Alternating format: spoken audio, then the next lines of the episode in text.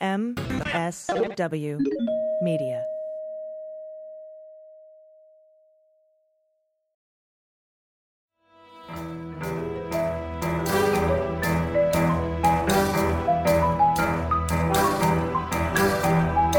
The rule of law is not just some lawyer's turn of phrase. It is the very foundation of our democracy. The essence of the rule of law is that like cases are treated alike. That there not be one rule for Democrats and another for Republicans, one rule for the powerful, another for the powerless, one rule for the rich and another for the poor, or different rules depending upon one's race or ethnicity. To serve as Attorney General at this critical time is a calling I am honored and eager to answer. So, yeah, now it's cleanup on aisle 45 time. And for a long while yet, it is going to be cleanup on aisle 45. Hello, and welcome to Cleanup on Aisle 45. It is Wednesday, November 2nd, and this is episode 94. My name's Allison Gill, and I am here, as always, with my very good friend and real life lawyer, Andrew Torrez. Hi, Andrew. Hey, Allison, how are you doing? Um, whoo, you know, it's always a good start when the answer to that question is woo. every Monday morning, you know, when we when we flip the when we hit the record button, it's there's something breaking that we have to rewrite the entire script. So Yeah. We did that this morning. Uh, but before we get into, because what we're going to talk about is we're going to talk about the Department of Justice now bringing charges against the, the person who attempted to assassinate the Speaker of the House. And uh, we're going to talk about uh, Eastman because we need a laugh today. Oh gosh. Um, but before we do that, uh, I want to thank. We have a whole grip of new patrons, and I think it's because we're going to start putting out that bonus episode, uh, which I'm really, really excited about. So, who who do we have that has signed up with us in this past week? Yeah, so a big thank you to Tebavi, Robert Brown, Tiffany Weber, Janet Beebe, Andy, Random Nonsense with a Smidge of Tomfoolery. That's a fantastic name. Sherry, Tenants in Ramen, Blacklock and Affinial, Sherry L. Burke, Jeffrey Waldmiller, Sally Kirk, Jill Deutsch, Mystery T, Brian Jevons Swavel, Prescott Nichols, Kurt Gödel's story is incomplete. Heather, I love we love math geekery here. Yeah, the, any Heather- any Gödel, Escher, Bach reference we can throw in to the mix always pleases me. There you go. Heather Greer Klein, Sean Young. I really hope it's that Sean Young. Right? Oh my God. Yeah. Wow. Uh, Kristen of Colorado and Sarah Ryan. And that is not all. Who else do we have? No, we also have Charles Case, Susan, Bob Hodges, Bonnie Raymond, Ryan Rutley, Janice Ness, Pinky Panettiera, awesome, Mike Crandall, Lauren Leslie, Cheryl DeBona, Chris Hartzell, Richard Scott, Cindy Burns, Stephanie Barrett, Jack Lawrence, Lisa S., Olaf, of course, Yeah. let it snow. Nick, Demand a UK general election and stop the madness now. Elijah Miller, Sunwinks, and Democracy Requires Good Faith Actors to Work. It's more enjoyable with OA Space Bean Synergy. There you go. That is that is a listener of all three shows. Absolutely. amazing. Thank you all so much. I'm really excited to start putting out this bonus content for patrons, so we appreciate you. Oh, and if you want to sign up, by the way, it's, you know, you just, what is it? Uh, Patreon.com slash aisle45pod, A-I-S-L-E 45-P-O-D. Yep. And uh, I think we might put out that first one, you know, in a couple of days. So, Yeah. Yeah. Uh, so listen up, and if you want to get in, right, uh, uh, the the buck level is keeps the show going. It's two bucks is where you get the the second show, and um, you know, it's it's it's our way of uh, giving back to those who support us. So, uh, I I'm I'm looking forward to it. Yes, you have earned it. Um, all right. So, uh, first of all, this just dropped. And I know by the time this episode comes out Wednesday, it's going to be old news. But there have been a lot of, you know, ever since Elon took over Twitter and uh, with the attack, the attempted assassination of the Speaker of the House, uh, which ended in a default, I guess, attack on on her husband, Paul Pelosi. There have been conspiracy theories, included conspiracy theories floated by Elon Musk himself, that uh, I mean they're awful anti-LGBTQ plus conspiracy theories, just absolutely horrible. Ted Cruz, uh, Don Jr. They're retweeting pictures of uh, hammers and underwear, Halloween costumes. It's absolutely fucking disgusting. Um, and and the problem here is we, you know, a lot of people are leaving Twitter, and we we just these lies, you know, have their get you know get around the world before the truth puts their puts its shoes on is kind of what's been happening on on social media, and this new affidavit in support uh, for arrest by signed by a law enforcement officer, right? debunks it all. Yeah, I I have fortunately stayed way away from whatever the gross conspiracy theories are. I would point out that, you know, Mitch McConnell issued a statement that said he was horrified and disgusted by the uh, hammer assault that hospitalized Paul Pelosi, 82. Uh, yeah, uh, Mike Pence, no friend of the show, called the assault an outrage. So, you know, I mean, we are really talking about the furthest of the fringe, uh, and and it's it's gross to give that airtime, right? Like that that that should not be the case. But uh, this two count indictment uh, alleges that the uh, defendant uh, violated 18 USC 115A1A and 115B and 18 USC 1201D. Uh, it is backed up by uh, an affidavit from a special agent of the FBI uh, you're going to get into some of the facts of that. I want to talk very briefly about this because these are incredibly serious criminal charges. Let's start with 18 USC 1201. This is the federal kidnapping statute. Uh, this carries the federal death penalty with it. Okay. Uh, not as particularly applied in this case, but uh, 1201A, right? If you actually unlawfully kidnap uh, any person and then they are transported in interstate commerce uh, shall be punished by imprisonment for any term of years or for life. And if the death of any person results, shall be punished by death or life imprisonment. So you were talking about a, a capital crime here in certain cases. Now, that did not get carried out. So, subsection D, whoever attempts to violate subsection A shall be punished by imprisonment for not more than 20 years. So, you hmm. have attempted kidnapping is that 1201 charge. Is there a mandatory minimum on that? There is not. Okay. And and this immediately debunks something that I've gotten a lot of pushback on by saying this was an attempt. This was an assassination attempt on Nancy Pelosi. No, she wasn't there, doesn't count. Now, now that when we get into the details, it it will be easy to prove that he wanted to kidnap and injure her. Um, but I think it would be a, a a stretch to say he wanted to kill her. Not that he wouldn't if he didn't have her, you know, there. Uh, but based on what he has told the police, it is at the at the minimum a, a kidnap and injure situation. Yeah, that's right, and that's that's how uh, 1201D gets uh, invoked.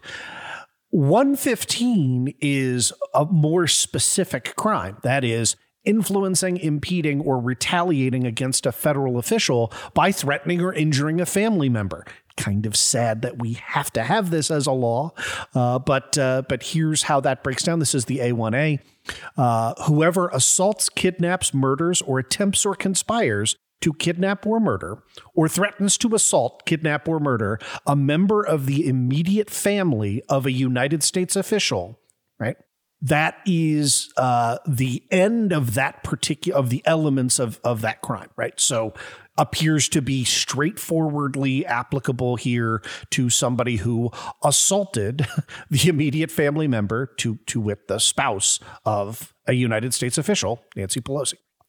And then subsection B says the punishment for an assault in violation of this section is, uh, and it escalates, right? So a fine, right?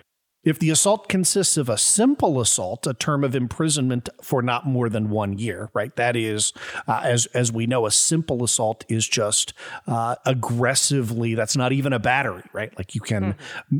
make someone afraid of you, uh, and that will invoke the one year. Then, if the assault involved physical contact with the victim of that assault or the intent to commit another felony, term of imprisonment for not more than 10 years. Okay. Then, subsection three, if the assault resulted in bodily injury, a term of imprisonment for not more than 20 years. Or, and finally, you get to the maximum modifier, which clearly applies here. If the assault resulted in serious bodily injury, right? And then, as that term is defined uh, in section 1365, trust me, hammer to the skull counts as serious bodily injury or a dangerous weapon was used during and in relation to the offense. And by the way, hammer counts as a dangerous weapon, uh, well established in, in criminal case law. A term of imprisonment for not more than 30 years. Wow. So, yeah. So they aren't going with attempted murder here. I think that's a, the local cops are doing that, right? Yeah, because there is no federal murder statute, right? Remember that you can't have kind of catch all criminal offenses that are criminalized at the federal level. There has to be some connection to a power of Congress, right? so it. the kidnapping uh, is uh, in connection with interstate commerce, right? And the retaliating against a federal official is in connection with it, you know, being in connection with a federal official. So that's how you get around sort of the general jurisdictional problems. Uh, there is nothing to stop uh, local police uh, and local law enforcement from investigating on uh, various state law grounds and from trying uh, this defendant. I'm not going to name him right now, but uh, separately. And uh, and that could happen, right? That there's no there are no double jeopardy considerations, even with it uh, arising out of the same common nucleus of operative facts, because two different sovereigns charging you with two different sets of offenses with two different levels of proof, right? Right. So yeah. So, uh, very serious, immediate action by the DOJ. And again, not not not that I mean, you know, sometimes we commend uh, Attorney General Merrick Garland. This is one of those. If there had not been serious Yeah. action immediately, you know, what the hell's going on here? But you know, it's another notch in the like Merrick Garland is not a sleeper agent for the Federalist Society or whatever those you know weirdos want to say. So let's go over what this testimony, I guess, is, uh, but from this FBI agent for probable cause, facts supporting probable cause about what happened at the residence that night. Is it is it right to call it testimony, declaration, sworn declaration, Yeah, a sworn a sworn declaration under penalty of perjury is testimony. So you're absolutely correct to to use that phrasing and to give it that level of significance. Yeah. Okay. Cool. So here, here's this debunks pretty much everything that you may have been hearing from assholes on the internet. At two twenty-three in the morning, San Francisco dispatch got a nine one one call from Paul Pelosi, located at the residence. Pelosi stated words to the effect of, "There's a male in the home, and the male is going to wait for my wife." Pelosi further conveyed he does not know who the male is. That was something that was going around that they were like lovers or something. Uh, Pelosi said he did not know who the male was and said his name was David.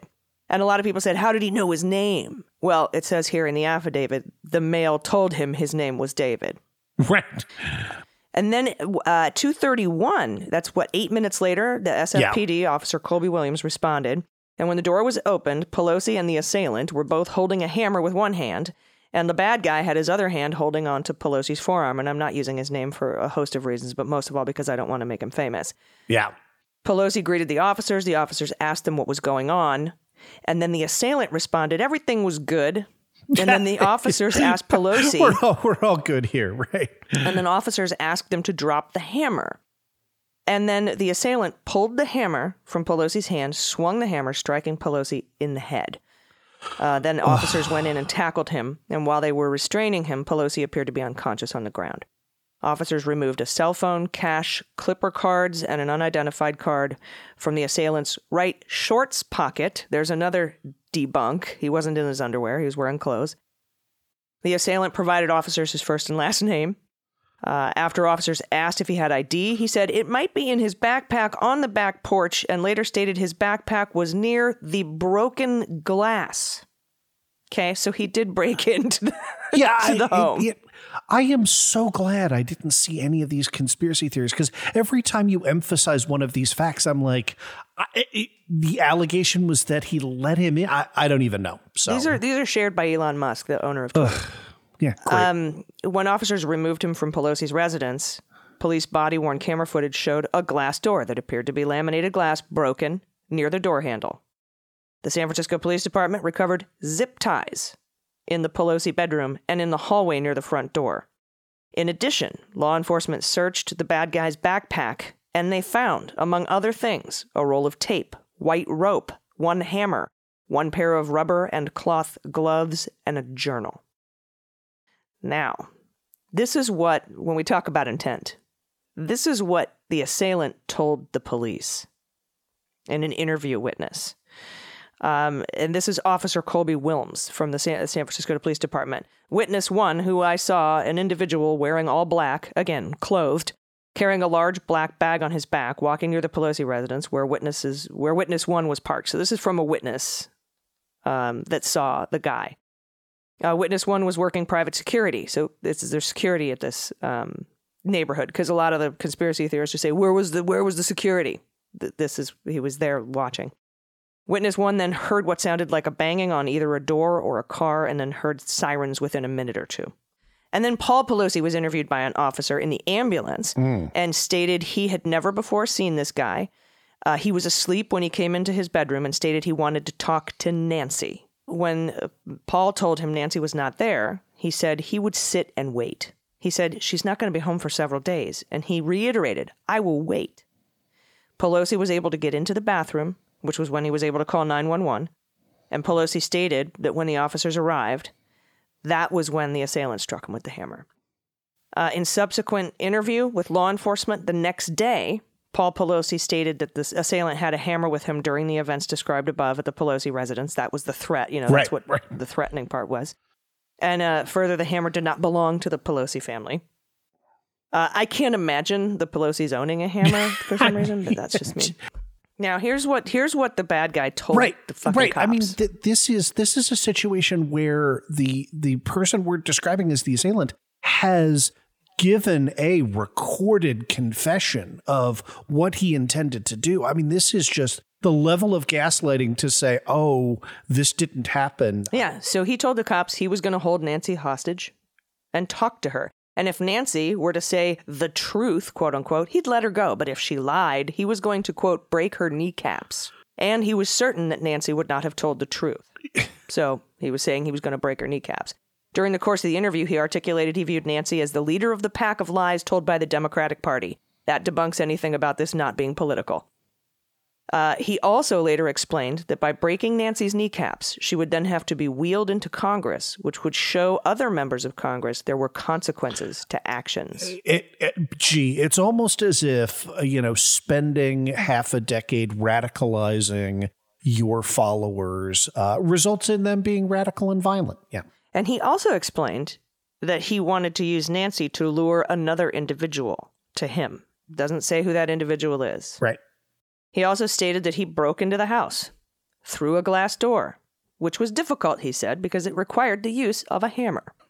Stated uh, he stated that Pelosi was in bed and appeared surprised by his presence. He told Pelosi to wake up. He told him that he was looking for Nancy. This is what he is telling the cops. I told him I was looking for Nancy. And Pelosi said she wasn't there. And Pelosi asked how they could resolve the situation and what what do you want me to do? And he said he wanted to tie him up so that he could go to sleep because he was tired from having to carry that backpack around the Pelosi residence. Now, around that time, according to the, the bad guy here, he started taking out zip ties from his pockets so that he could restrain Pelosi. Pelosi moved toward another part of the house, but the bad guy stopped him, and together they went back into the bedroom. While talking with each other, Pelosi went into the bathroom where he grabbed a phone to call 911. And then the bad guy told the police he stated he felt like Pelosi's actions compelled him to respond. And he remembered thinking there was no way the police were going to forget about the phone call. So he explained that he did not leave after the call to 911 because, much like the American founding fathers with the British, he was fighting against tyranny without the option of surrender. Yeah. And and I, I, the only thing I, I want to add to this is Paul Pelosi is 82 years old. I don't know if that puts you in mind of your grandfather or your father or what, but th- this is an elderly, elderly man talking to save his life. If this had happened to, you know, Kevin McCarthy's dad, like I would have the same level of outrage. It, it, the violent overthrow of our politics is terrifying. Anyway, I'm sorry. No, no, it's it's horrifying. This is horrifying. Well, then the bad guy said they went downstairs to the front door. He's talking to the cops now. And the, the police arrived, knocked on the door. Pelosi ran over to open it. And at that time, Pelosi grabbed on to the assailant's hammer, which was in his hand. At that point in the interview, talking to police, he repeated that he did not plan to surrender and that he would go through Pelosi. He also stated he pulled the hammer away from Pelosi and swung the hammer toward Pelosi. He explained that Pelosi's actions resulted in Pelosi taking the punishment instead. Yeah. And and again, to be clear, when this affidavit says Pelosi, it is referring to Paul Pelosi. It refers to Nancy Pelosi mm-hmm. as Nancy, following what what the assailant had had called her. I, all I can say is, you know, if you have uh, you know, right wing monsters in your family that maybe this is an opportunity to, you know, make some progress in communicating with them to say like, can can we at least agree that that this is horrible and that you know folks who were spreading conspiracy theories. And well i'm just asking questions about why they were both holding a hammer uh, you know whatever the, the that that that has no place in you know an assault on an 82 year old man. And i don't know. Mm. maybe maybe it helps. Um, but uh, it uh, disgusting. Uh, good good to know that uh, you know the the evidence was immediately made public and sad to know that there's a huge chunk of of, of our society that uh, not going to believe it even though it's in black and white mm-hmm. yep and we're i'm already getting responses on this thread that I put out about this uh, affidavit. Uh, oh, yeah, totally debunked. Right. When the feds charge a local crime, really? There are no local crimes charged here. There are only federal crimes yeah. charged yeah, here. we explained at the beginning. Yes, it's absolutely just menacing and disturbing yeah. and, and fucked up. And um, these, I, I'm glad that they're they're applying the right laws here. Yep, absolutely. And again, I would feel this same way if, uh, you know, our, our side isn't being radicalized with the same level of violent rhetoric. And I, if we were, we would call it out. It, it, it, just absolutely hundred fucking percent. I was pissed when the when they shot up the Congress game, the baseball yeah, game, of course. and they, and they hit. I was uh, pissed when you know somebody was outside stalking Kavanaugh's house. I wasn't mad that he didn't get to enjoy a nice creme brulee, and there were people yelling at him. I don't give a fuck about right. that. But immediately, the Democratic Congress put in some rules to protect Supreme Court justices. Like the liberals did yep. that. Um, because that's what we do. Yep. We don't like people to beat people up. Yep. That's exactly right. The fucking way that it goes. Uh, all right. So now that we have that yeah, horrifying palate cleanser time. yeah, uh, because this is going to take a pretty harsh left turn uh, as we as we I don't even have a segue from how to talk about this domestic terrorism and assassination attempt of the Speaker of the House to what Eastman is doing. Oh gosh. and I, I just don't have a segue. I don't. Uh, it's like, well, that and we're just gonna we're just gonna compartmentalize the first part of the show. We're now going to talk about something that is literally fucking hilarious. uh, can you talk a little bit about the timeline uh, that that happened? Yeah, here? absolutely. So, uh, just to get all our listeners up to speed, uh, Dr. John Eastman, uh, former law professor uh, and counsel to former President Donald Trump, the legal architect of the January 6th insurrection, right? The first person to develop legal memoranda suggesting that Mike Pence just, you know, there's enough ambiguity in the Electoral Count Act that he can just kind of throw out a whole bunch of states or at minimum, you know, punt everything uh, for, for a couple of months until we figure figure this whole thing out. Um, so uh, absolutely, like the the intellectual scumbag of January sixth. Um, also. Um, and, and, and I think I know why this happened. Um, decided that he was going to communicate his insurrection emails uh, from his work account. And and by the way, uh, the university that formerly employed uh, Dr. John Eastman was like, "Hey, hey, you know what? January 6th committee, we have all of his emails, and we are mm. super happy to turn them over to you." So uh, Eastman went uh, to a U.S. district court in California and sought injunctive relief to prevent uh, the disclosure of his emails. And uh, spoiler alert, that's not going great for him. he he, he hired, and, and this I think is the linchpin upon which all of this turns, right? He hired Charles Burnham.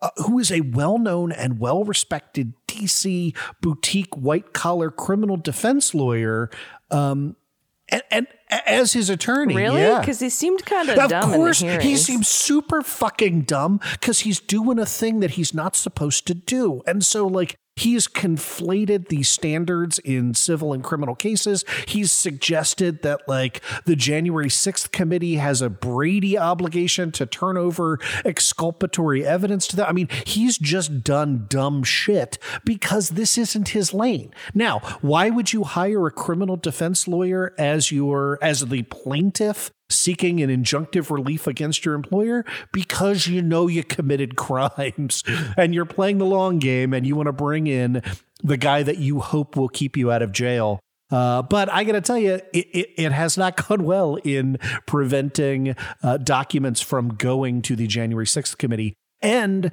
uh, as we talked about this on last week's opening arguments, on October 19th, so there have been three separate uh, tranches of documents reviewed uh, by the court uh, by Dr. John Eastman. The the the ones that caught all the headlines uh, were a couple of months ago, and that was Mm-hmm. when uh, the judge said uh, ruled that a number of documents were subject to the crime fraud exception. and you know, for the first time in print, uh, admittedly in a civil case, uh, a sitting judge uh, said that uh, the the evidence, by preponderance of the evidence, that it was more likely than not that John Eastman and Donald Trump committed crimes. Yeah, yeah, and, and specifically, fifteen twelve C two and three seventy one, both of Title eighteen, which are conspiracy to defraud the United States and obstructing an official proceeding. Yeah. Oh, sorry, sorry. I didn't realize. I, I was like, throw it back to you. no, Nope, we, all right, we, I'll we take both it. know. Sorry. Um, yeah, if, if I don't say something immediately, it's not because I'm thinking. oh yeah, no. Just kidding. Sometimes it totally is. Like, why did I come into this room? What was it again that I was in here No, for? you have a mind like a Um, steel trap, Allison. Oh, geez, So- really? No, I don't know. So I don't know. So that was really significant. And and basically what happened is the January 6th committee prioritized different segments, right? So the first set of documents were those sent about a week before and up through the day of and the day after the January 6th insurrection. And those those got produced and then they're like, "Hey, why don't you look back?" Yeah, and they reserved the right. They reserved the right to go through the rest at a later date. to go through all of them?" That's exactly right. And so that that's what the court's been doing. So then the second tranche, the court went through a whole bunch from the December period, ordered a bunch more produced. And now they went through basically the rest of those documents and they ordered 33 more documents to be produced. Uh, and this is really, really critical. This was Wednesday, October 19th, in which uh, the court required Eastman to produce the documents. 33 documents, and the court gave him nine days to produce 33 documents. Now, I have been required to produce 33 documents in an afternoon, right? Like, Yeah, that, yeah, that, yeah. that's the kind of thing where you could say, you know, hey, no later than tomorrow. And he whatever. doesn't even have to search for them. He knows where they are. No, they that, they've got them right there, right? And so the court is doing that to give Eastman sufficient time to lodge an immediate uh, request with the Ninth Circuit to uh, stay the effect of that ruling and uh, and or file an interlocutory appeal on the merits. Right now, that appeal's going nowhere, uh, but nevertheless, you know that was the that's the thought process. So October nineteenth on a Wednesday, fortunate for me because opening arguments records on Thursday and. Usually these things come out too late. Said, hey, by next Friday, uh, produce those documents unstated, you know, or tee up the relief. However, um, because, and I swear to fucking God, I am not making this up, uh, because Charles Burnham and Anthony Caso were, one of them was like backpacking in the Himalayas or something. Uh, and the other was, you know, really super busy. I swear to you, I'm not making either of those up. Um, they, they decided not to file anything right away. and in fact waited until the day before anything was due, right? That is the Thursday, the 27th, to file a uh, a motion for reconsideration, right? That was like, um, we think you're wrong about that. and uh, then uh, it's still nothing in the Ninth Circuit, right? So um, court kind of looked at that motion for reconsideration or to, to stay. And then on that Friday, the day the documents are due, 11:48 a.m. Right, so uh, just just over two hours to the court deadline. Because court said 2 p.m. Pacific Daylight Time on Friday. Turn them over to the one six committee. Uh, so then they fi- they finally filed something with the Ninth Circuit, an emergency motion for stay to a single circuit judge pursuant to an obscure part of the Federal Rules of Appellate Procedure. It's Rule 8A2D, by the way. Um, and um, the Ninth Circuit judge declined to act in the next like hour or so. so a half hour before the, this is my favorite part. I'm sorry. I know I know I'm building up a lot on the narration, but no, it's really funny. at 1:29 p.m. 31 minutes before the court's imposed deadline. Uh, and here I'm just going to read from what they filed in the Ninth Circuit. Quote Counsel for Dr. Eastman filed in the district court a motion for extension of time to produce the eight contested documents and a notice of appeal to the Ninth Circuit. By the way, still no appeal to the Ninth Circuit filed at that time. just a notice. Yeah, just a notice that we're going to file that appeal, right? Um, yeah, all right, cool, bro. File, fi- fire away. We're not. And, yeah. and basically, the argument was, well, you know, we filed our thing yesterday, and we filed a thing like two, almost two, two whole hours ago. Um, and and nobody has stopped in to help us. So you know, you should just shut this whole thing down as if the Ninth Circuit had stayed uh, out the entire uh, order, and you know, give us some time to work this out. And then this is my favorite, favorite, favoriteest part because you have to understand the way uh, a, a, district court judge's courtroom uh, and and their office right it works here.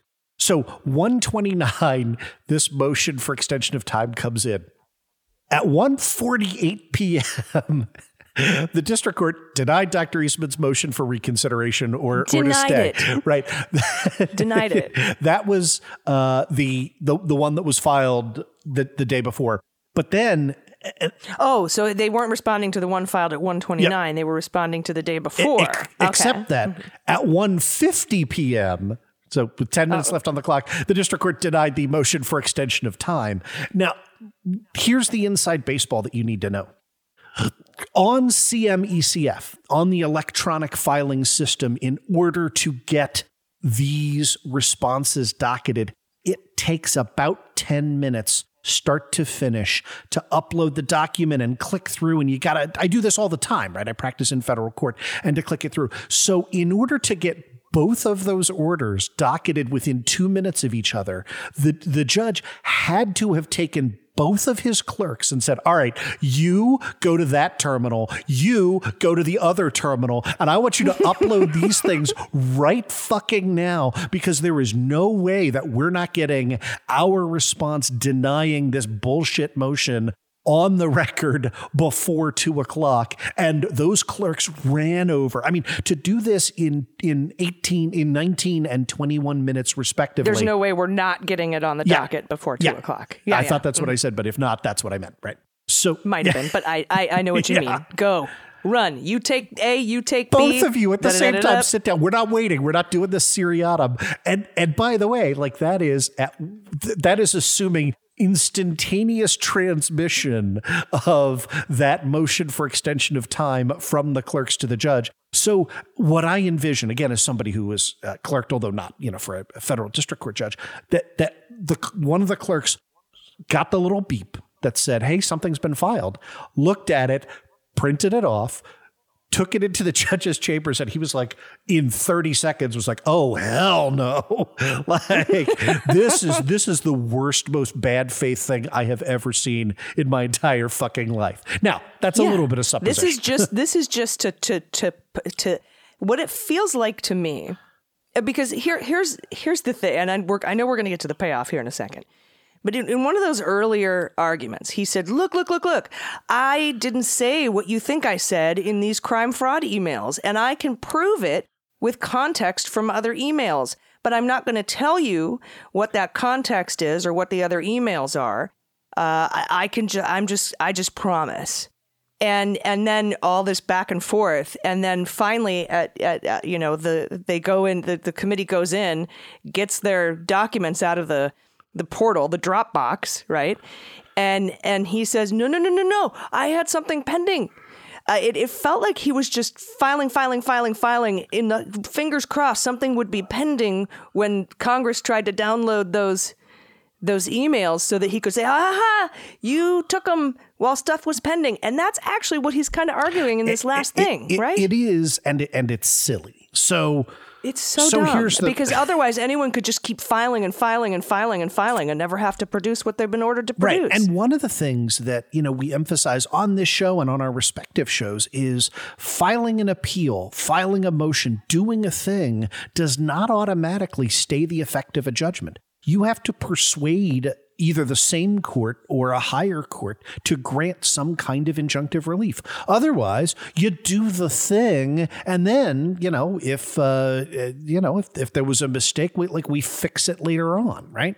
Um, and and here, like I I think there probably is some basis, right? Like that's why I believe uh, the the judge uh, gave Eastman nine days to comply, right? Because yeah, and he didn't. He could have come up with his excuse and his his his argument as to why he might win on the merits uh, for a stay, right? If I'm going to say I'm, I need injunctive relief, here's those emails that I say that, that show that you're taking this out of context. Here they are. Here are copies of them. Here's the argument as to how you're taking it out of context. That this is me telling him that he shouldn't sign inaccurate numbers. Here it all is and I argue that I can win on the merits and I will be irreparably harmed without a stay. You need to block this pending appeal. Yep. He didn't do any of fucking that at all. And it led to uh, what is the most unintentionally hilarious. So this is uh, the, the that motion to stay pending appeal. And footnote one, one says, We acknowledge that this motion was not filed for a week after the district court's order, but lead counsel for plaintiff appellant had a number of substantive hearings during that time frame, and co-counsel, that's Burnham, I think, was traveling abroad without ready access to email and did not return to the United States until October 27. Um, I gotta tell you, d- d- if you are ever tempted to put that in a court filing, don't Okay. like the, the hmm. court does not want to hear like, oh, I was backpacking in the Himalayas. So, you know, fuck you and fuck your deadlines. No, the, the, like I, if I can do this show from Italy and from a cruise ship, like the court expects you to be able to handle your filings in a timely manner. And the the fact that lead counsel is like, well, you know, I got I got a lot of other cases here, and it's like you, got a lot of cases more important than the effort to overthrow democracy. Not sure that's the argument you think it is, bro. Um, mm-mm, un- mm-mm. Unbelievable. I mean, just hysterical uh, reading that. So back to the timeline. Um, that that's at 150 the court shuts all this shit down so 153 uh, counsel for dr eastman gives the january 6th committee the 25 of the 33 documents that they don't really care about, right? Like these are documents that are uh, duplicative of other produced. They're, they're not the real smoking gun documents. But as we talked about on OA, there are eight more documents that were uh, the subject of the prior order that were invalidated because of the crime fraud exception, as in planning and executing the plot to uh, disregard electors, right? That were ordered produced uh, by the court that they really, really don't want to produce.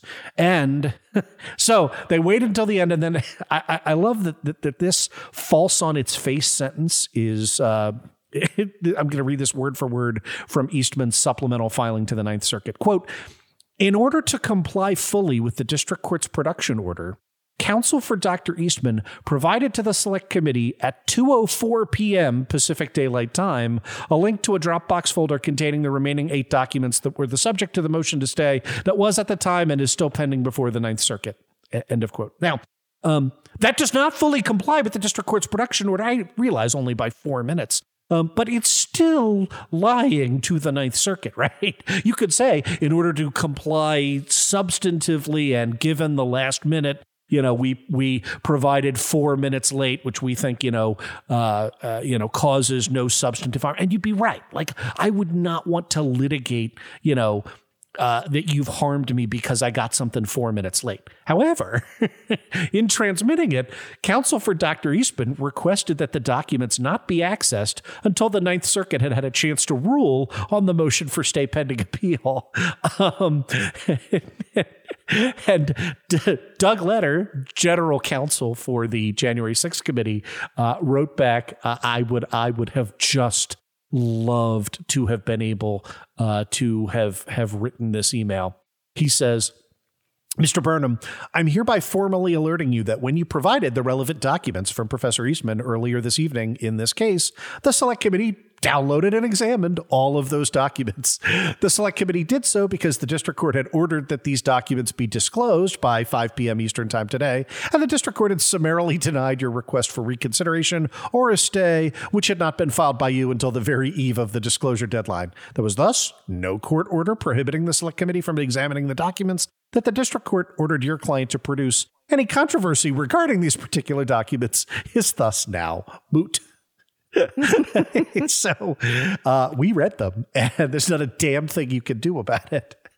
Yeah, oops, we didn't wrongfully read them. Yeah, abs- absolutely not. Um, the, the, the, the again, what Eastman essentially wanted was, well, let's pretend that the Ninth Circuit had granted my motion to stay. Well, you know, if the Ninth Circuit had granted your motion to stay, uh, then uh, there would be no problem. So, uh, and, and, and, and, let me point out that um, Eastman's motion to stay did not show up on the docket. We can see the timestamp until 6:08 p.m.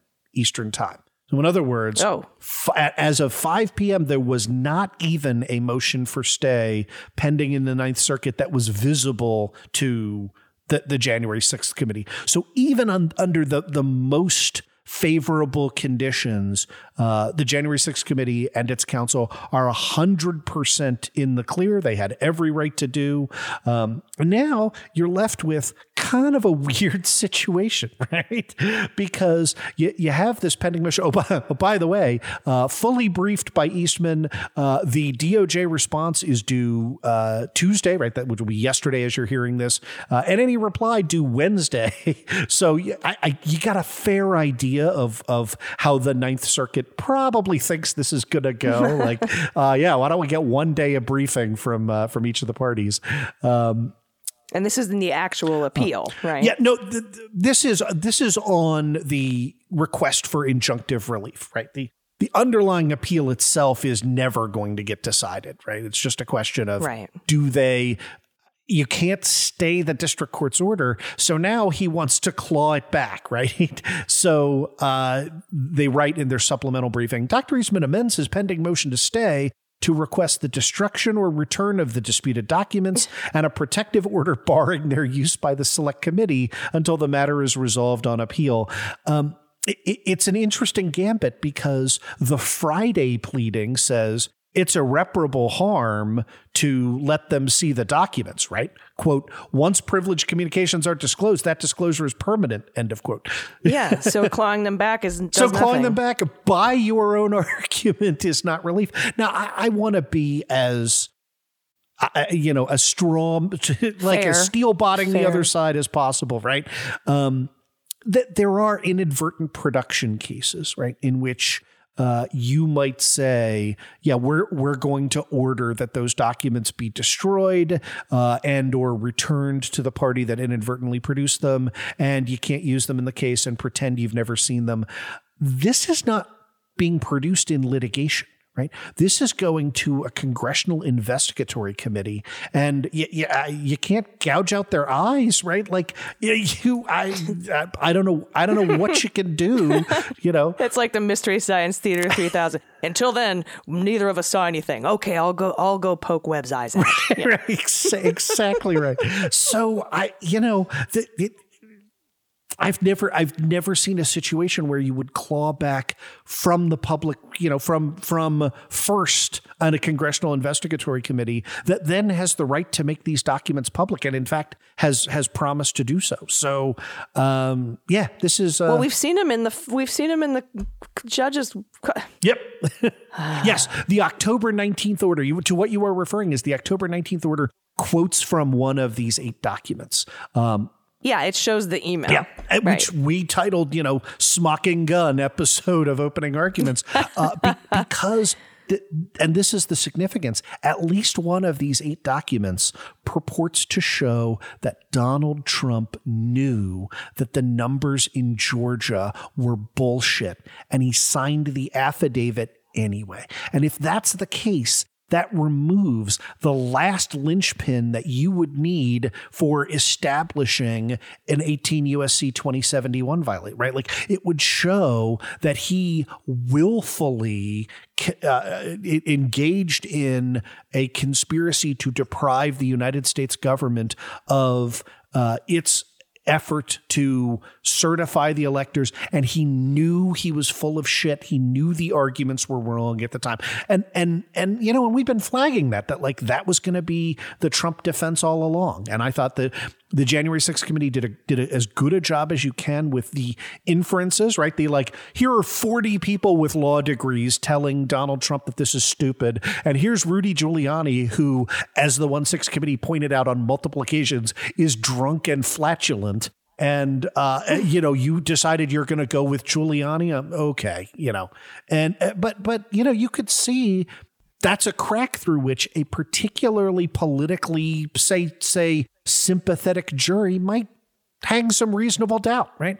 Well, we think Trump really did think he won by 80 billion votes or whatever. So, you know, he wasn't willfully depriving the United States of the right to seat electors. He was just, you know, it just happened to do that in the course of him trying to vindicate his rights by whatever means possible. Bad argument, but but not foreclosed on by the documents. These documents, at least one, at least the one quoted in that in the court's October 19th order, appear to slam that window shut. And uh, boy, if that's the case, I, I just can't wait for our next January 6th committee hearing. Yeah, if we have uh, any more hearings, uh, I would love to see another surprise hearing. I think we'll have one in December, uh, even if, uh, and, and, maybe especially if uh, the, the Democrats lose the House. Um, I would like a surprise one right before the election. Oh, well. uh, that's just, you know, I'm just putting it out there into the universe, you know, be the change you want to see in the world. Um, no, no disagreement there. Yeah.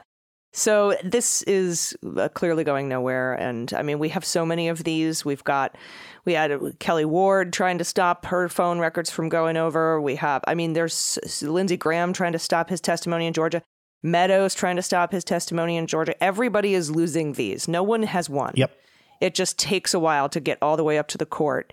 And, um, you know, like we said last week, don't freak out about Clarence Thomas putting in a temporary stay blocking Lindsey Graham's testimony because he's just giving him a chance to appeal uh, to to the Supreme Court, as is his right, right?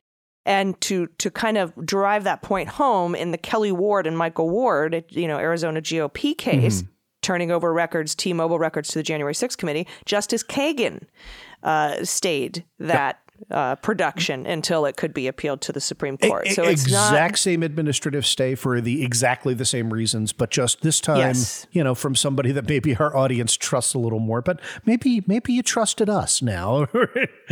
Yeah, uh, but now that doesn't mean I don't think Justice Thomas should be recused from this entire fucking thing. Of uh, course, that's, absolutely. That's it shouldn't have been him that it, it, issued the administrative stay.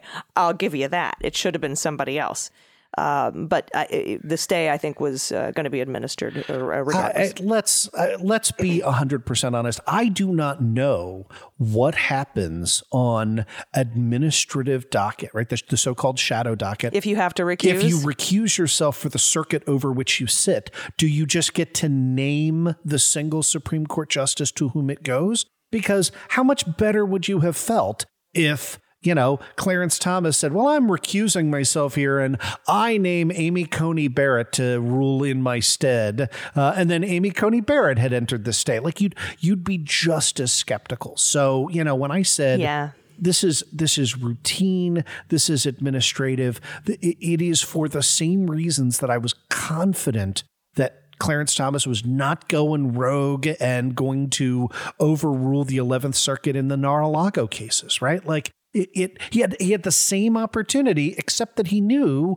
if he had done so, if he had entered in a stay of the Eleventh Circuit's order in in the Mar-a-Lago case and said, "No, we're gonna, you know, absolutely make." Uh, uh, top secret national security documents produced, uh, you know, to the special master and withheld from the FBI. Like that would have just gone to the full Supreme Court a day later, and he would have been slapped down eight to one. And he didn't want that to happen, and so it didn't happen. And and I, I know it's tough to have any faith in any of our institutions right now. I I get that, but um, uh, you know, it, we should, and we, we should where where it's deserved. We should not when it's not, and you know, we, we try and, and stay on top of that. But um, uh, I, I think if this nation is ever going to heal, it is by rebuilding those institutions, not by giving up and saying everything is for grabs. But, you know, that's me. Yeah, I agree. I concur. Thank you, sir. Well put. And thank you all for listening. Uh, we're going to keep you patrons posted as to when our first little bonus discussion comes out. Shouldn't be too long. Um, it's going to be a pre election, I think, right? Yeah. Yeah. We're going to talk about that a little bit and uh, maybe, you know, what, what, anything else that happens to drop, which it's seeming like so much news is coming. I thought it would be nice and quiet ahead of the elections. It's not. So um, yeah, we, will keep you we'll keep you posted. But thank you to all of our patrons and thanks to everyone else who's listening to the show. We love you as well. Uh, and uh, I don't have any final thoughts if you don't, Andrew. I I think we've covered the gamut uh, emotionally and procedurally. At the end of the day, you know, bad guys are getting what's coming to them, and uh, and I'm glad we could end with uh, being able to to poke fun at just and and by the way, like there is no doubt in my mind that John Eastman is downloading and listening to this podcast. Right, he has responded to people with like you know who are eggs on Twitter. Right, this is some somebody who has news alerts set up for his own name. So uh, you want to sue us? Uh, come come right ahead because uh, I would. I'm going to win that anti SLAPP motion, uh, and uh, and your losing streak will continue. You horrible little monster. Excellent. I think we should call the episode "John Eastman should listen to this podcast." Yeah, there we go. mm-hmm. Yeah, we'll just put it right in his fucking face. You're welcome, sir. You're welcome. All right, I've been Allison Gill. I'm Andrew Torrez. And this has been Cleanup on Aisle 45. We'll see you next week.